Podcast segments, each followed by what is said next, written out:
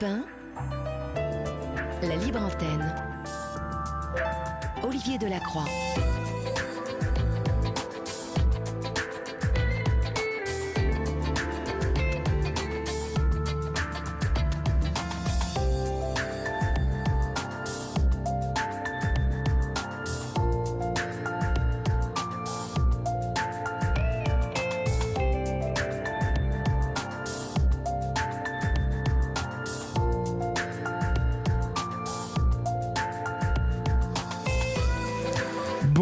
Toutes et à tous. J'espère que vous avez passé un agréable week-end, que vous avez fait comme nous vous l'avions conseillé euh, jeudi dernier, que vous avez passé des moments avec les vôtres, que vous avez profité et que vous vous êtes offert aussi des moments pour vous, chers amis, car euh, il ne faut pas perdre de vue que nous n'avons qu'une vie et qu'il faut aussi euh, passer cette vie euh, par moment à se faire plaisir, à s'offrir euh, ce que l'on a envie de s'offrir. Bien évidemment, je parle de plaisir simple. Vous êtes en plus des petits chanceux puisque vous êtes maintenant bienvenue chez vous, puisque cette libre antenne, c'est votre émission, vous le savez. Et jusqu'à 1h du matin, c'est vous que nous écoutons. C'est avec vous que nous parlons, que nous échangeons. Et euh, ça, c'est la libre antenne d'Europe 1, puisque l'on peut dire euh, et parler de tout ce dont on a envie de parler. 01 80 20 39 21, c'est le nouveau numéro du standard d'Europe 1, nous, numéro non taxé, inclus dans votre forfait. 01 80 20 39 21 pour joindre Julia et Florian qui sont avec Laurent ce soir, notre euh, réalisateur. Et puis vous nous écrivez toujours au 7 39 21 suivi du mot nu écrit en lettres majuscules, suivi dans l'espace. Vous adressez vos mails à libreantenne.europe1.fr et puis euh, il y a toujours le groupe Facebook de la Libre Antenne où vous pouvez adresser euh, vos messages euh, en privé à Julia et à Florian qui répondront à vos appels et à vos messages, bien évidemment. Je profite pour saluer tous nos amis au Canada qui nous écoutent. Euh, ils sont nombreux et nombreux à nous envoyer des messages euh, à Québec, à Montréal. Euh, on sait que beaucoup de Canadiens sont fidèles à la libre antenne et nous aiment. Donc on les salue vraiment très chaleureusement. Et puis la bonne nouvelle, c'est que vous nous retrouverez à la rentrée, puisque voilà, on peut vous annoncer euh, cette euh, bonne nouvelle. La libre antenne de la semaine sera présente euh, dès fin août pour la rentrée et la grille de rentrée d'Europe 1. Merci patron, merci les patrons de nous, de nous faire confiance. Et puis c'est aussi grâce à vous, bien évidemment, que nous serons là encore à la rentrée. Voilà, sans plus tarder, eh bien, votre libre antenne du lundi, c'est parti. Olivier Delacroix est à votre écoute sur Europe 1. Et pour débuter cette émission, nous accueillons Gilles au 39-21. Bonsoir Gilles. Bonsoir Olivier. Bonsoir. D'où nous appelez-vous Gilles et quel âge avez-vous? Alors, je vous appelle de Dinan dans les Côtes d'Armor et j'ai 65 ans. Petit Vénard. Dinan. Oui. Hein? Oui. Vénard. Mais ça se mérite, c'est du karma. Ouais, c'est très joli, euh, Dinard. Très joli. Saint-Lunaire, Saint-Lunaire, c'est tout près de Dinard, non? Bah, C'est à côté, et puis euh, après, euh, il y a Saint-Malo, il y a les remparts, il y a Cancale pour les huîtres. Ouais. Bref, il y a beaucoup à faire. Donc c'est bien ce que je dis, vous êtes un petit vénard. Oui, de, tout à fait. De quoi allons-nous parler, Gilles? Euh, alors c'est un sujet qui est assez particulier, mais qui touche tout le monde. C'est en fait le domaine de la prévie. Et bon, bah, je pense qu'il y a tellement à dire là-dessus, et il y a beaucoup d'histoires euh, vraies ou fausses, de rumeurs, de légendes, de contes, et la Bretagne là-dessus est très très forte aussi. Oui, mais vous, vous, on va l'apprendre dans votre témoignage, vous vivez quelque chose de très particulier.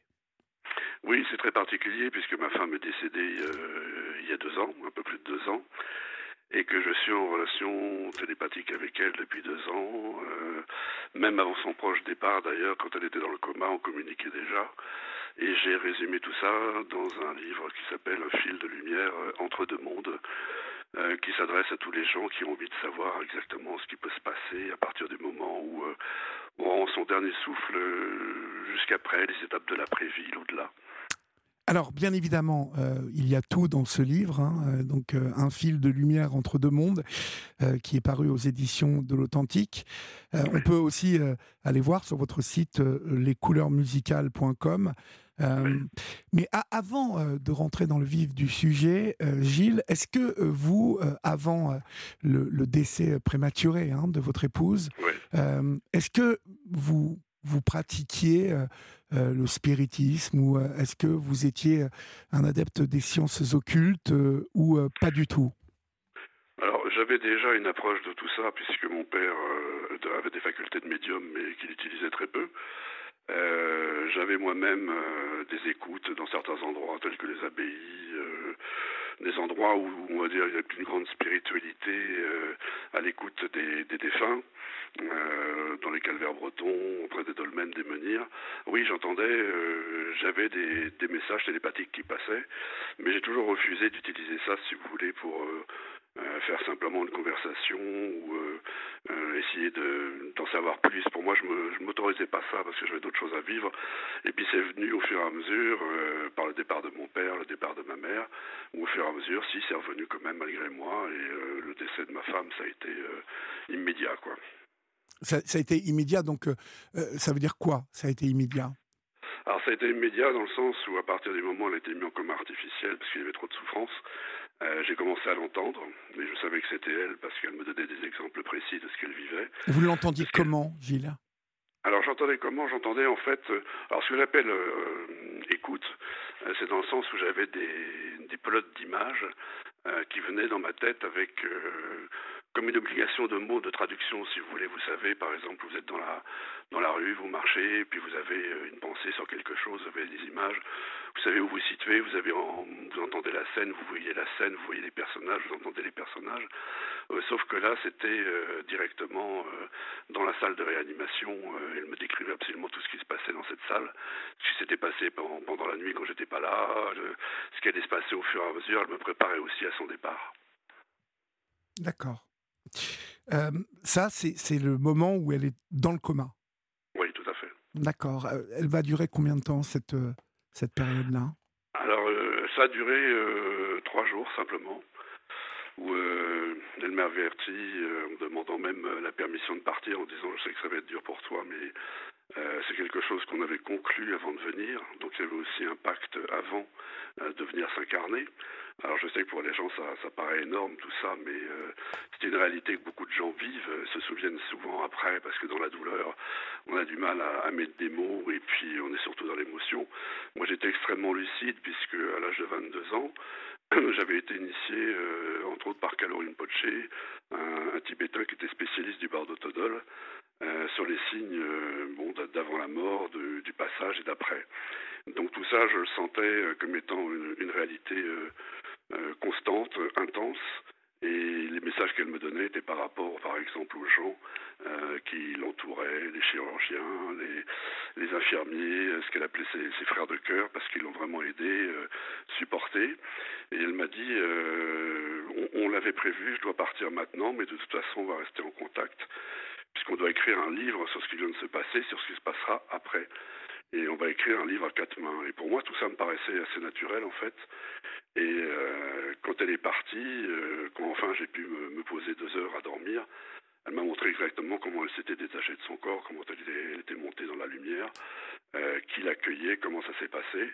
Et après, j'ai dû tout retranscrire à travers des, des séances qu'on mettait au point une fois par mois à peu près. Alors, pouvez-vous pouvez-vous nous expliquer un petit peu dans les grandes lignes comment a-t-elle été accueillie ou que vous a-t-elle raconté dans, dans les débuts? Alors dans les débuts, il y a déjà eu le, le fait que comme elle avait eu pas mal de morphine pour les souffrances, euh, elle était un peu déphasée, elle savait qu'elle était de l'autre côté. En même temps, elle avait même euh, l'accueil de personnes qu'elle connaissait bien, qui étaient euh, sa mère décédée auparavant, et d'autres personnes de sa famille, ce qu'elle appelait elle des guides de lumière, c'est-à-dire des personnes dont elle avait rêvé dans sa vie, qui l'avaient suivi toute sa vie, et euh, qui lui apportaient l'énergie supplémentaire pour se reconstituer de l'autre côté. Et l'âme, on va dire, recroquevillée dans le corps au fur et à mesure, se détache du corps. Elle, elle est partie par fontanelle, en fait. Euh, alors ça dépend, hein, pour l'avance et l'éveil de chacun. Elle, est partie par la fontanelle, elle a commencé, on va dire, à s'évaporer dans la lumière. Et puis, l'accueil a fait que, au fur et à mesure, elle est vraiment passée de l'autre côté, totalement détachée avec une vision de la Terre et puis ayant des possibilités de faire des zooms sur nous, ce qu'on devenait, ses proches et autres. Mais l'accueil s'est fait d'une manière assez, assez simple, avec le besoin de se reposer immédiatement dans ce qu'ils appellent, eux, des salles de soins. Alors ça, ce sont des mots que, que, l'on met, et ça se passe d'une manière totalement énergétique, mais on peut le comprendre comme ça. Euh, une fameuse douche énergétique qui permet de restaurer l'aura de, toutes les blessures émotionnelles ou autres qu'on peut avoir, des maladies. Après, euh, il y a une autre étape qui consiste vraiment à faire un debriefing de ce qui a été vécu pour savoir ce qu'on peut en tirer, euh, de ce qu'on attendait. Et puis après, il y a un retour de l'âme vers sa famille d'âme principale.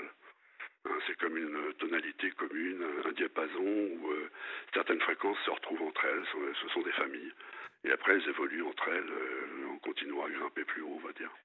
Y a-t-il euh, des, des références, enfin, comment puis-je m'exprimer? Y a-t-il des, des, choses qu'elles emmènent de leur vie terrestre et qu'elles retrouvent dans l'après Est-ce que ce sont des âmes qu'elles ont connu, approché euh, dans la vie Oui, euh il y a, disons qu'il y a plusieurs petites phases entre tout ça, où euh, vous avez quand même, parmi les personnes ou les âmes qui vous accueillent, des âmes que vous connaissez depuis très très longtemps, avec qui vous êtes incarné même auparavant, mais vous avez aussi ce que vous avez été pendant votre vie terrestre, c'est-à-dire que quand on passe de l'autre côté, on ne devient pas soudainement omniscient, en pleine lumière, complètement réalisé on est d'abord pendant un certain temps terrestre, qui n'est pas leur temps euh, à eux là-haut, euh, la personne qu'on a été avec les mêmes émotions par rapport à ceux qui restent, par exemple.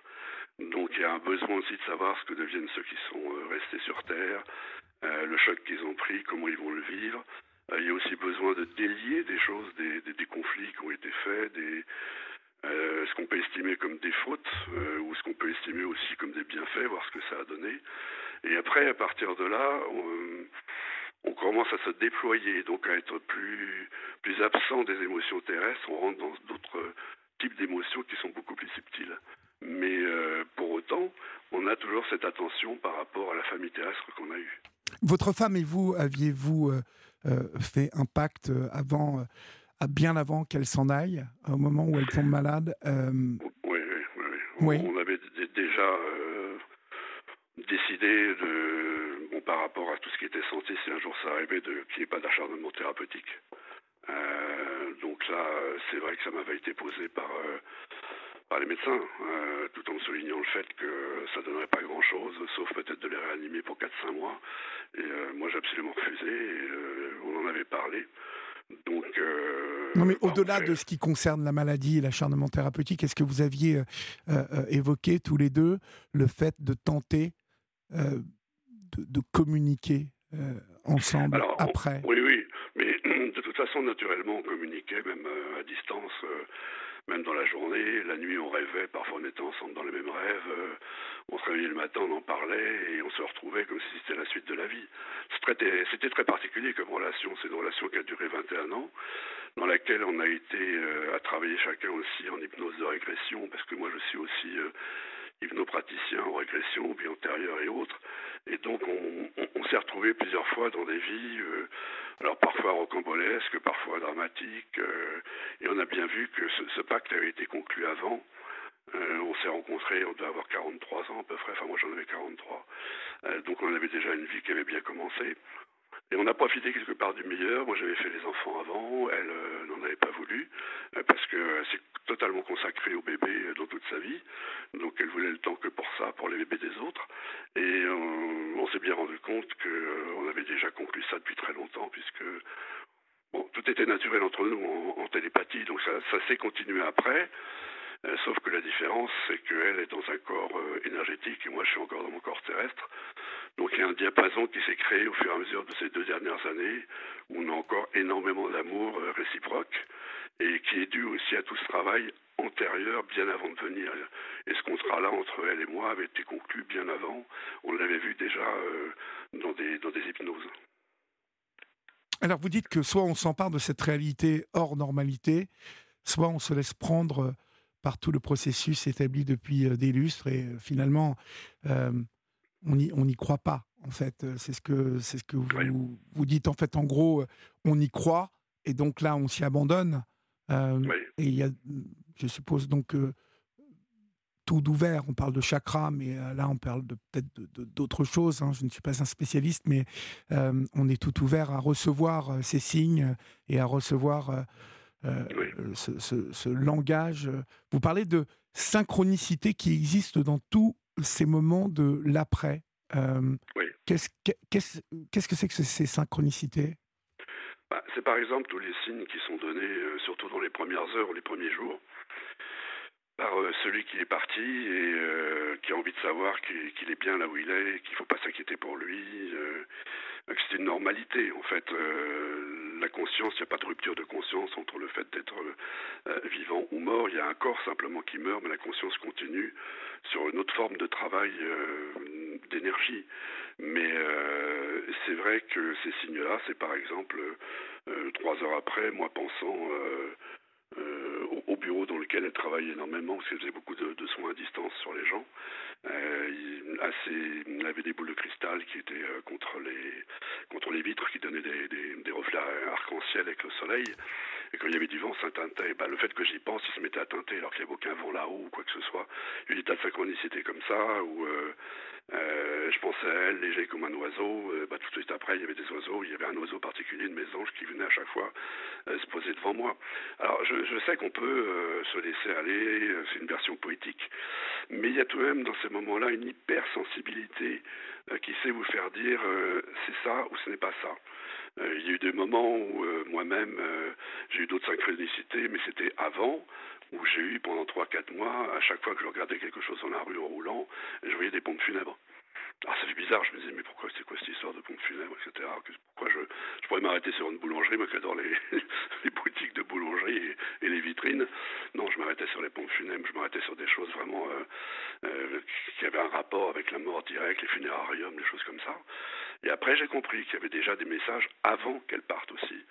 Et c'était quelqu'un qui était euh, très très très sensible aussi euh, la douleur, donc il ne supportait pas la douleur, les choses comme ça. Elle n'a pas fait du tout de, bilan pendant plusieurs années et moi je sentais qu'il se passait quelque chose. elle ne voulait pas, mais j'avais des signes, je la voyais par moments devenir blanche, devenir jaune, etc. Et comme elle partait après dans ses soins énergétiques, elle revenait pimpante, donc je me disais bon c'est c'est peut-être pas moi. Il y a aussi des signes avant-coureurs, on va dire, et des signes après, et des synchronicités qui se créent avec euh, j'ai eu des, sur des panneaux publicitaires marqués le grand départ, des choses comme ça. Enfin, vous voyez. Euh, voilà. Bon, alors sur le moment, euh, c'est simple de mettre un fil conducteur parce que c'est vraiment hyper parlant. Mais ces signes-là, ils essayent de, nous les donner, de nous apprendre un langage. Et c'est à nous de, se rapprocher de ce langage pour essayer de comprendre. D'accord, je vois, je vois parfaitement ce que vous voulez dire. Mhm. en fait, ce n'est pas un, échange donc euh, de, de mots euh, et, euh, et, de sons, mais une synchronicité dans, dans la pensée qui s'allie à un moment à travers un papillon, à travers... Ça rend signifiant un petit événement tout à fait quelconque qui prend une densité importante parce qu'il vous touche directement dans l'âme. Et l'âme ne vous ment pas, vous parle de quelque chose, et euh, les parfums de rose, euh, euh, les mains dans les cheveux en regardant la télé à moitié endormie, les rêves avec elle contre moi. mon père avait déjà eu ça avec le départ de ma mère, m'avait tout expliqué. C'est vrai que j'ai revécu un peu la même chose, mais à mon niveau à moi, ma compréhension à moi. Et il y a des gestes, il y a des chaleurs près de vous, il y a des odeurs que vous retrouvez, mais en pleine nature. Hein, il y a des encens que vous sentez en plein extérieur dans un champ. Euh, il y a des mélodies qui reviennent, des tas de choses comme ça, vous savez que la personne est là. Il faut savoir l'interpréter d'une manière très très très simple. Ça vous parle ou ça vous parle pas? Si ça vous parle, ça veut dire quelque chose. Si ça vous parle pas, c'est pour le moment, euh, c'est peut-être pas ce qu'il faut entendre non plus, et c'est peut-être pas ce que vous avez à comprendre. Mais en tout cas, euh, comme il passe de l'autre côté, si vous voulez, les, les, défunts sont encore dans un émotionnel très proche de l'état terrestre, savent mieux vous toucher, et après, euh, ont besoin aussi de savoir que vous allez bien, parce qu'il ne faut pas penser que quelqu'un qui vous aime, euh, même s'il est parti d'une manière dramatique, suicide ou autre, euh, il n'a pas besoin de savoir ce que vous devenez, qui vous êtes encore à ce moment-là. Même parfois six mois, un an après, il peut se montrer à vous dans un état de, jeunesse impeccable pour vous parler dans un rêve. Et là, c'est très très signifiant et vous savez exactement ce qui vous est dit parce que chaque mot a une valeur, chaque mot a un, poids, et a pratiquement une odeur, un goût, euh, un sens. Euh, c'est très puissant. Maintenant, en fait, euh, vous, vous communiquez en permanence. On peut dire que vous sentez, vous la sentez régulièrement dans une journée? Oui, je la sens régulièrement. En permanence, non, parce que maintenant, j'ai plus de détachement par rapport à la vie que j'ai à faire terrestrement, mais elle est toujours là. C'est-à-dire qu'elle a toujours un œil sur moi, sur ce que je vis, euh, si j'ai besoin d'un conseil. Et puis il y a des moments où je suis vraiment en relation avec elle, parce que là, euh, on commence un deuxième livre, donc euh, on a des rendez-vous. on a nos rendez-vous à nous, si vous voulez, nos rendez-vous romantiques où j'allume mes bougies, je m'habille en rose, je suis très poétique, et on se fait une fête comme ça, là, dans les bulles de champagne, donc j'ouvre une petite bouteille. Et puis voilà, c'est parti, et j'ai des images, j'ai des mots qui viennent, j'ai une cohérence. Et puis après, comme je suis aussi auteur, bah, je sais mettre en page, je sais mettre en chapitre à ma manière. Est-ce que euh, vous ne vous isolez pas, en fait euh, Vous continuez. Euh, ah non, non, bien non, d'accord. Vous, parlez, vous parlez à vos amis Ah oui, oui, oui. De tout cela je, je, connais sont au courant de ça. les derniers que j'ai rencontrés, bah, c'était pratiquement effectivement à cette période où elle est partie, donc ils ont partagé ça avec moi parce qu'ils la connaissaient. Euh, oui, oui, oui, mais j'en parlerai pas non plus à tout le monde. vous voyez, on en parle publiquement et j'en suis très heureux parce que je trouve qu'au moins euh, vous êtes un média intelligent dans le sens où vous savez qu'il faut vous ouvrir à tout ce qui se fait aujourd'hui, ce dont on parle. Et euh, ce thème-là, qui n'est pas évident, qui est tabou par moment, a besoin d'être explicité, a besoin d'être compris, devrait être même enseigné. Euh, on devrait en parler aux enfants plus facilement, parce que c'est quelque chose de tout à fait normal. On est, on meurt un jour, donc autant euh, faire la chose normale, d'expliquer ce qui se passe pendant et après, et de comprendre qu'on ne se sépare jamais, puisqu'il y a une réalité là-dedans, c'est que la fraternité des âmes demeure, quoi qu'il se passe, quoi qu'on ait fait. Je, suppose que vous, vous, quand vous en parlez, il y a des gens qui ont du mal. Euh, il y en a, il y en a. mais, mais finalement, je, comme, comme je suis ouvert, euh, et vous le notez, je vous en remercie, euh, il faut s'ouvrir à, des sensibilités, à des, oui, aux sensations des autres, à ce qu'ils qu'ils ressentent, bien évidemment il y a, il y a des gens qui sont complètement fermés, hein, vous le savez. Ah oui, oui. Mais, mais voilà, je sens que vous ne cherchez pas, euh, vous ne cherchez absolument pas à, conquérir euh, euh l'esprit des autres, convaincre les autres, non. Et c'est plutôt très plaisant d'échanger avec vous parce que on, tombe souvent, et c'est ce qui, pour moi, souvent m'amène à, à, être un peu méfiant de certaines personnes qui déclarent voilà, euh, ce, type de, contact ou de pouvoir établir le contact avec l'au-delà. Avec, euh, il y, a beaucoup quand même de charlatans dans, dans tout ça, oui, oui, euh, vous le savez. Et, et, et, donc il y a, il y a aussi des, des, personnes qui développent ça en toute intimité et qui, que j'ai croisé ah déjà, hein, avec qui j'ai échangé et qui, voilà, qui voient, je cite souvent les abeilles parce que je trouve, euh, vous vous mettez devant une, une ruche et vous regardez comment, comment fonctionnent les abeilles, comment. Et, je crois deviner dans, dans tout ça euh, un, sens, en tout cas quelque chose. Mais, euh, bon. Oui, oui, oui, il y a une fréquence collective qui fait que le collectif prime avant le reste. Il, y a en tout cas quelque chose qui m'émeut beaucoup et qui, et qui va bien au-delà de, de la simple observation, en fait. Euh, je... Voilà, euh, mais, mais c'est vrai que souvent, euh, on, lorsqu'on a perdu quelqu'un de cher et qu'on y pense, un papillon vient là, flâner, vient se poser parfois tout près ou sur l'épaule. ou Enfin, c'est, c'est, troublant. C'est troublant. Et, et ça se passe une fois, deux fois, et puis, et puis quand ça se passe 10, 20, 30 fois, qu'on est en train d'y penser et qu'on y pense sans avoir provoqué, hein, en se disant tiens, je vais y penser pour voir si ça marche. Non, ça n'est jamais ça, jamais. Mmh, mmh. C'est tiens, on se met comme ça à avoir la pensée qui, qui, qui, oui, qui, qui survole un peu notre intérieur et puis hop, il y a ce papillon qui arrive, quoi. Ou euh, quelque chose. Vous avez raison, une, On parle de, lumière, euh, de choses qui se passent dans la luminosité. Vous êtes très, très porté sur les luminosités aussi, hein ben, moi, j'ai beaucoup été élevé dans la nature. Et, vous voyez, en Bretagne, c'est une terre de contraste au niveau des couleurs. Euh, au niveau sonore. Euh, mais la Bretagne, c'est pas que la mer, c'est aussi la, la forêt, euh, c'est le végétal avec ses ombres et ses lumières. Justement, c'est une forme de cathédrale. ce qui est beau dans, une abbaye, par exemple, c'est que vous rentrez dans une pénombre et quand le soleil traverse, là, vous avez vraiment les vitraux, vous avez les couleurs sur le sol. Vous n'avez pas besoin de paroles, vous n'avez pas besoin de rien. Vous avez la, douceur, vous avez le vent vous êtes plein, vous êtes plein, vous êtes plein d'âme euh, dans la bouche, vous avez le goût de l'amour, vous avez des tas de choses euh, qui viennent en vous, qui vous contentent et qui vous remplissent. Et euh, c'est pour ça que j'aime cette région, c'est aussi parce qu'il y a, il y a du minéral, Menir, Dolmen, avec toute leur histoire, tout le travail énergétique qu'on peut faire avec.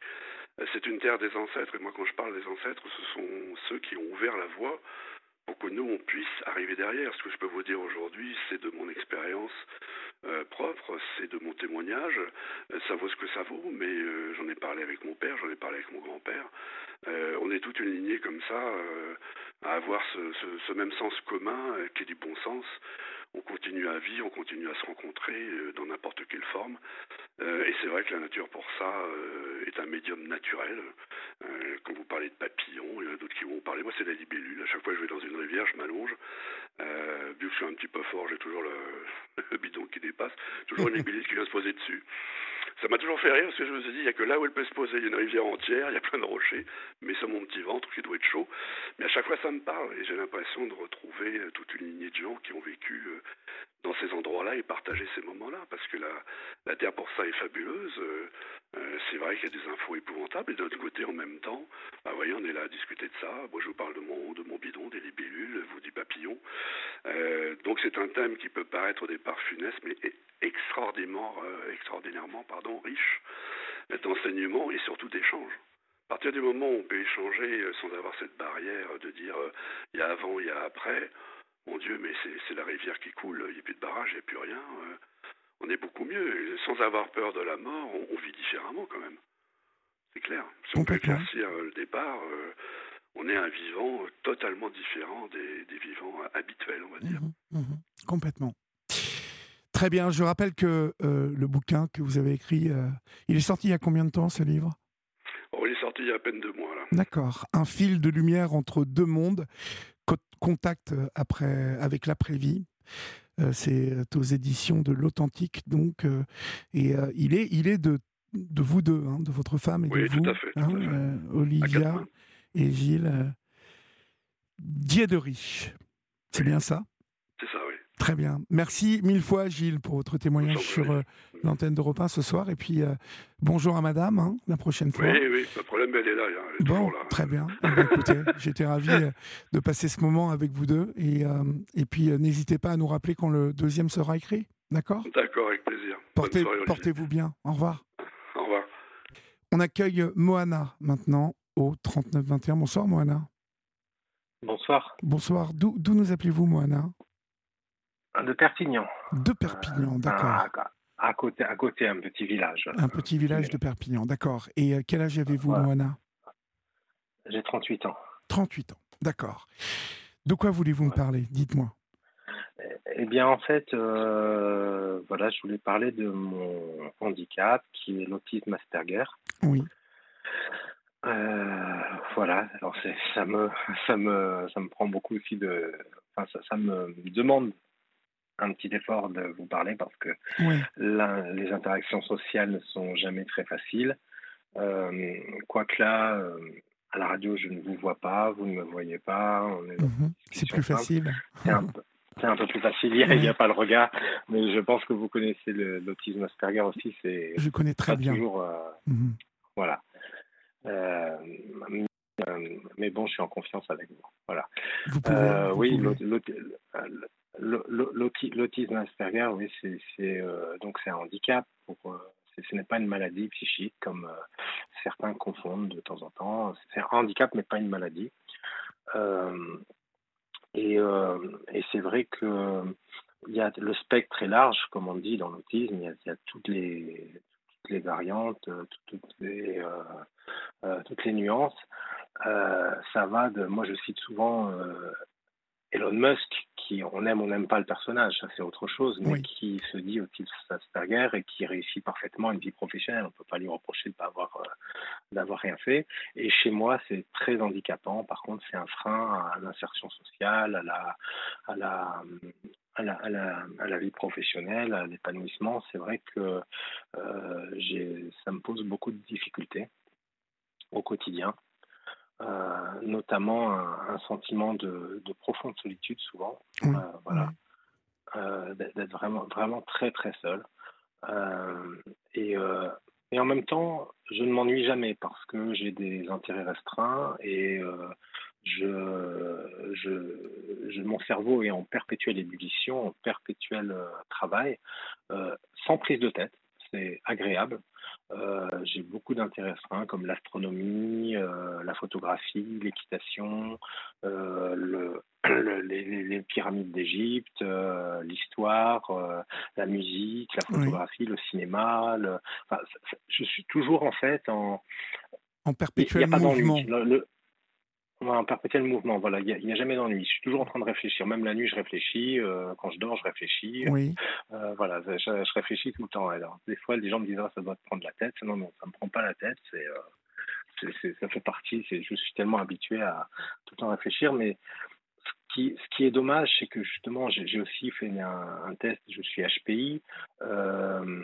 j'ai et, et, et, ce qui est dommage, souvent, je me dis, c'est quel gâchis de ne pas pouvoir mettre à profit euh, mes capacités intellectuelles ou autres euh, bah, pour en faire pour le partager avec les autres, pour en faire profiter une entreprise qui m'emploie, pour m'en faire profiter, euh, pour en faire profiter des autres et la vie. Et, moi, je me dis souvent, c'est vraiment quel potentiel gâché.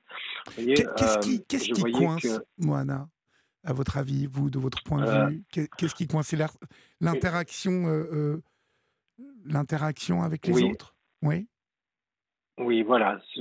souvent, et c'est subtil, c'est pas, c'est pas dans des grosses choses, c'est des, des, des, petits détails euh, qui font que euh, on est atypique, on sort de la norme, on pose trop de questions ou pas assez, on parle trop ou pas du tout, ou, euh, on est des, petits décalages. Je prends un exemple tout simple. J'ai voulu m'intégrer dans un club hippique où j'aime, je voulais remonter à cheval parce que j'avais un très bon niveau. Avant, je faisais beaucoup de concours hippiques quand j'étais plus jeune, et j'ai voulu reprendre l'équitation, j'ai appelé un, club hippique près de chez moi. J'ai dit Allô, bonjour, voilà, j'ai le galop 7, j'ai un bon niveau d'équitation, je voudrais refaire l'équitation, mais je suis autiste Asperger, j'ai actuellement un médicament contre les angoisses qui fait que j'ai une grande fatigabilité. Je ne voudrais faire que 15 minutes pour commencer, pour me remettre en, à cheval tout doucement, même si j'ai eu un très bon niveau. La personne me dit Ah, ben, écoutez, c'est une demande un peu particulière, c'est atypique, il va falloir que j'en parle au responsable, je vous rappelle dans 15 jours. Enfin, je vous rappelle demain. 15 jours passent, elle ne me rappelle pas, je la rappelle, elle ne donne pas suite à mes SMS. Donc, j'ai aussi une éducatrice spécialisée en autisme euh, qui m'aide. Elle me dit euh, Tu viens, moi, Anna, on va aller voir directement ce qui est épique, on y va. Et devant euh, cette monitrice me dit ben non, la réponse est non, on va pas vous prendre dans notre club hippique. Je dis mais pourquoi? Je dis ben parce que me dit c'est une demande. Nous on est on a des balades d'une heure, une balade d'un quart d'heure, ça marche pas, ça sort du cadre. Je dis mais moi je suis prêt à vous payer une heure pour un quart d'heure. Par contre au niveau du tarif ça me dérange pas. Et elle me dit oui mais non ben au revoir monsieur, on, arrête là. Enfin voilà. Bon un truc où je me suis fait jeter d'un club hippique par exemple. Pourquoi? Alors l'éducatrice a débriefé avec moi après, elle est très sympa, euh, elle m'explique toujours, elle me dit, vous n'avez rien fait de mal, parce que je me remets toujours en question, je me dis, mais est-ce que j'ai dit quelque chose de mal? Est-ce que ma demande avait l'air euh, trop bizarre? Non, euh, c'est simplement que il y a ce petit atypisme, ça sort de, vous êtes peut-être le premier qui lui demande une balade d'un quart d'heure depuis 20 ans que le club existe. ça, c'est un, ça paraît très légèrement hors norme, puisque finalement, je C'est très légèrement hors norme, Noama. Très légèrement hors norme. Vous êtes tombé sur quelqu'un de, de très rigide. Est-ce que vous avez tenté euh, un, autre club? Oui, et j'ai trouvé un autre club super sympa. Bon, voilà. Ils ont fini par m'accueillir. Vous, vous, savez, euh, j'échange avec euh, beaucoup d'autistes Asperger et vous, vous, le savez, vous mieux que quiconque, il y a tellement de, de différentes formes d'autisme Asperger. oui. J'ai tendance à penser que il y, a beaucoup d'autistes, d'abord, qui ne le savent pas. Donc ça, c'est un gros problème. Mais pour celles et ceux qui le savent, je, je, je, je trouve que c'est bien de le dire d'emblée, de, oui, de, de, le dire et de dire voilà, moi je, vous préviens, voilà, il y a, y a une norme, c'est vous, c'est euh, sûrement la personne qui est à côté de vous, et puis tous les gens là. Et euh, moi, je suis euh, autiste Asperger, ça veut dire que je suis atypique. C'est-à-dire que, et vous l'expliquez très bien, hein, je ne suis pas comme les autres, je peux poser peut-être pas assez de questions, ou trop, je peux peut-être manquer de second degré à un moment, ne pas percevoir certaines choses.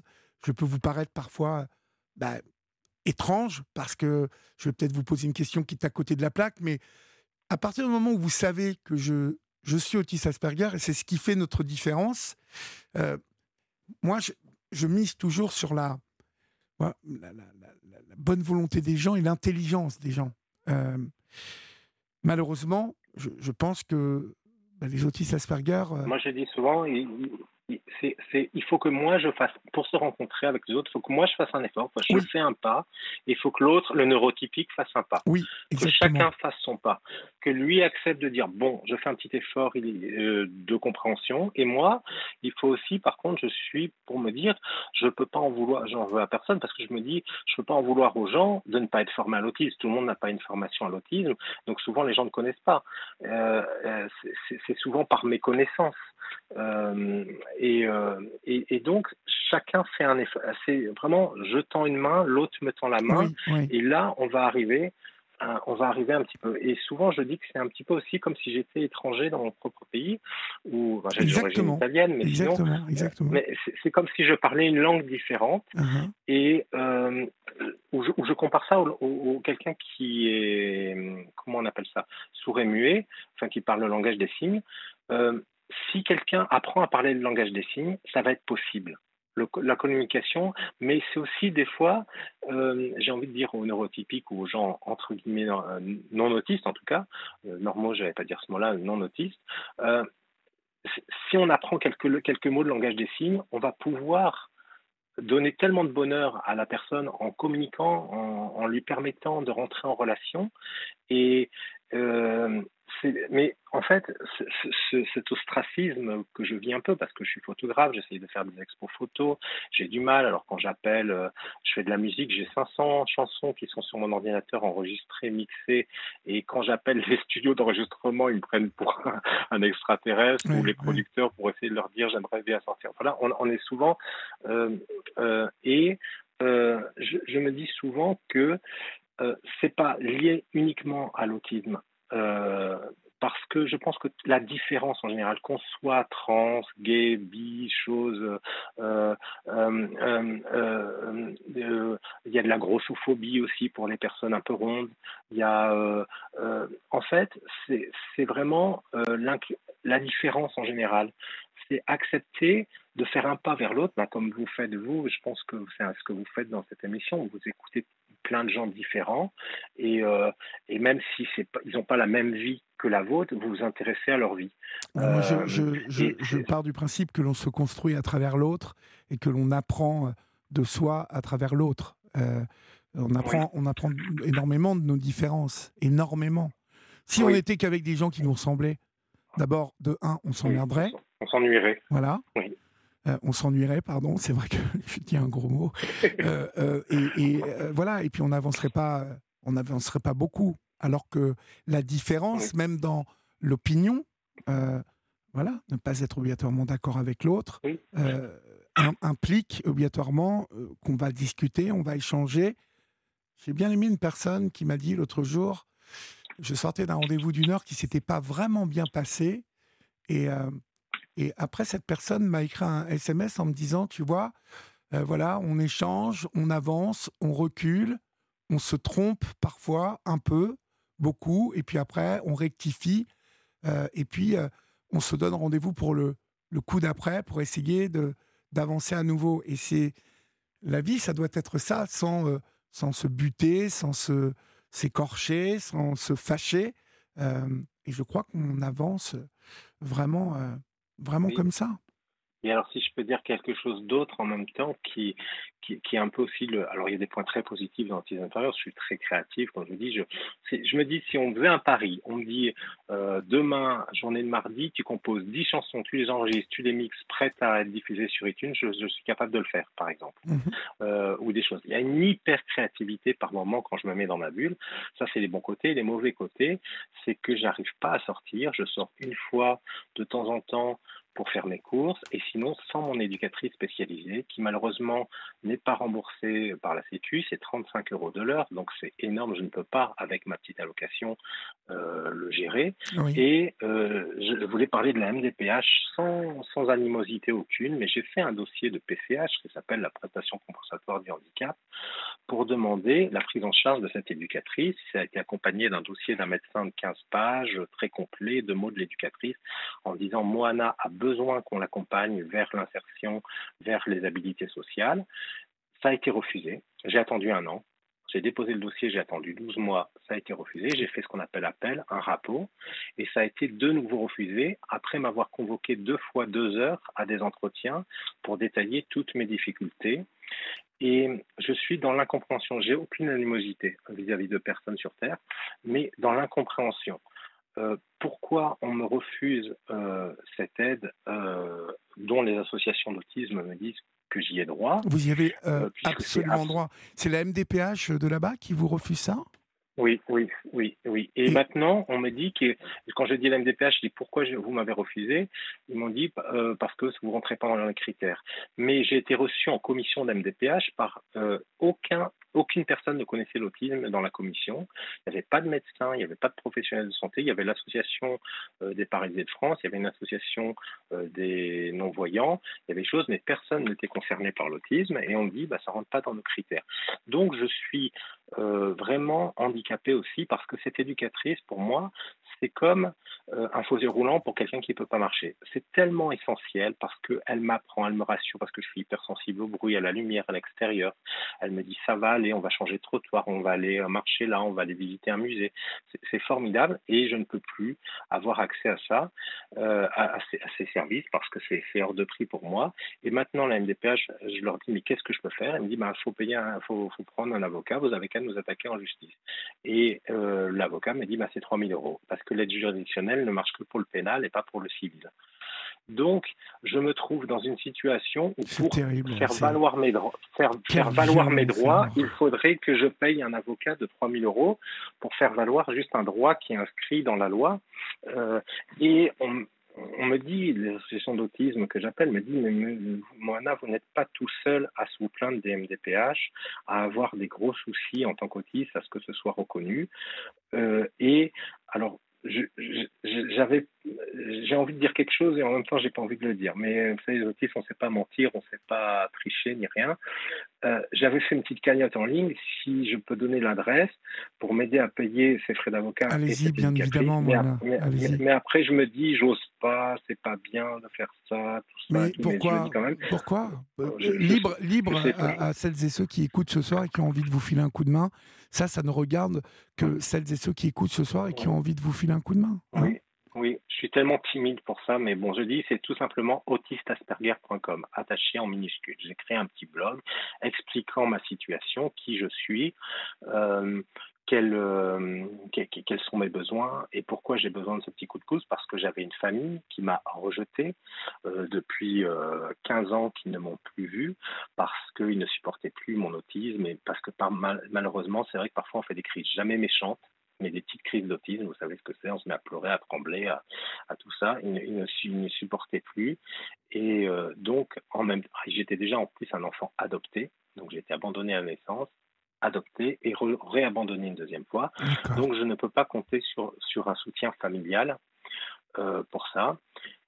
Et euh, par contre, je suis l'inverse de quelqu'un de dépressif. J'ai des envies, j'ai envie de faire une expo photo, j'ai envie de partager parce que l'expo photo, pour moi, c'est une, manière de rentrer en contact avec les gens, de pouvoir parler. Hein, Mais complètement. et, les, associations autistes ne vous êtes pas euh, là, là-bas, dans la région, dans la région de, c'est Languedoc-Roussillon, c'est ça?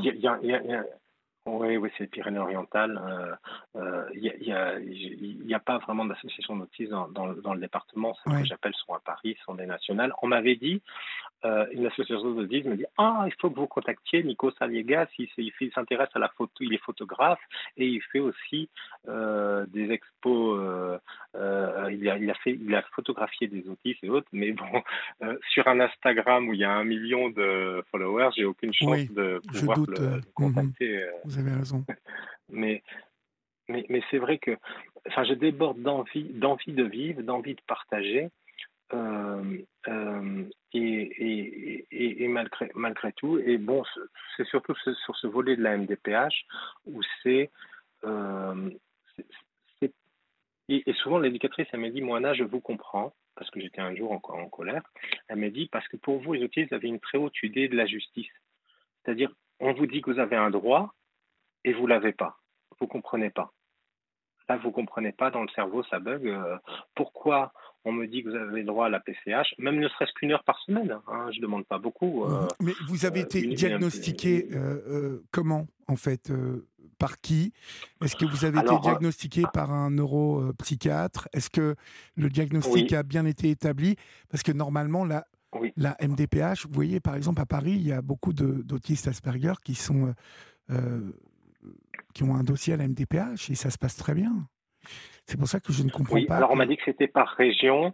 Moi, j'ai été vraiment diagnostiqué par un médecin sérieux, reconnu, reconnu vraiment auprès du CRA, euh, reconnu euh, centre reconnu euh, qui travaille avec le CRA, qui est un centre de ressources autisme, qui est vraiment sérieux, qui m'a évalué sur une période d'un an. et un, un, an régulièrement, qui a fait 15 pages détaillées. Mais on me dit que le problème, il est que les AH et les PCH sont payés par les départements et non par l'État. Donc, selon les départements, il y a des départements qui sont riches et qui peuvent plus facilement avoir le budget qu'il faut pour payer euh, des AH et des PCH, et que dans certains départements plus pauvres, on fait malheureusement des économies budgétaires sur le type de handicap dont je souffre en se disant euh, c'est au Conseil général de payer et on n'a pas forcément les. C'est tout simplement c'est vrai. C'est vrai, vous avez raison. Euh, euh, et malheureusement, selon les handicaps, les, les, MDPH ouvrent des dossiers ou non, protègent ou non. et c'est vrai que parfois c'est assez incompréhensible. On va marquer une petite pause pour laisser passer l'info, Moana, et on se retrouve tout de suite après, d'accord?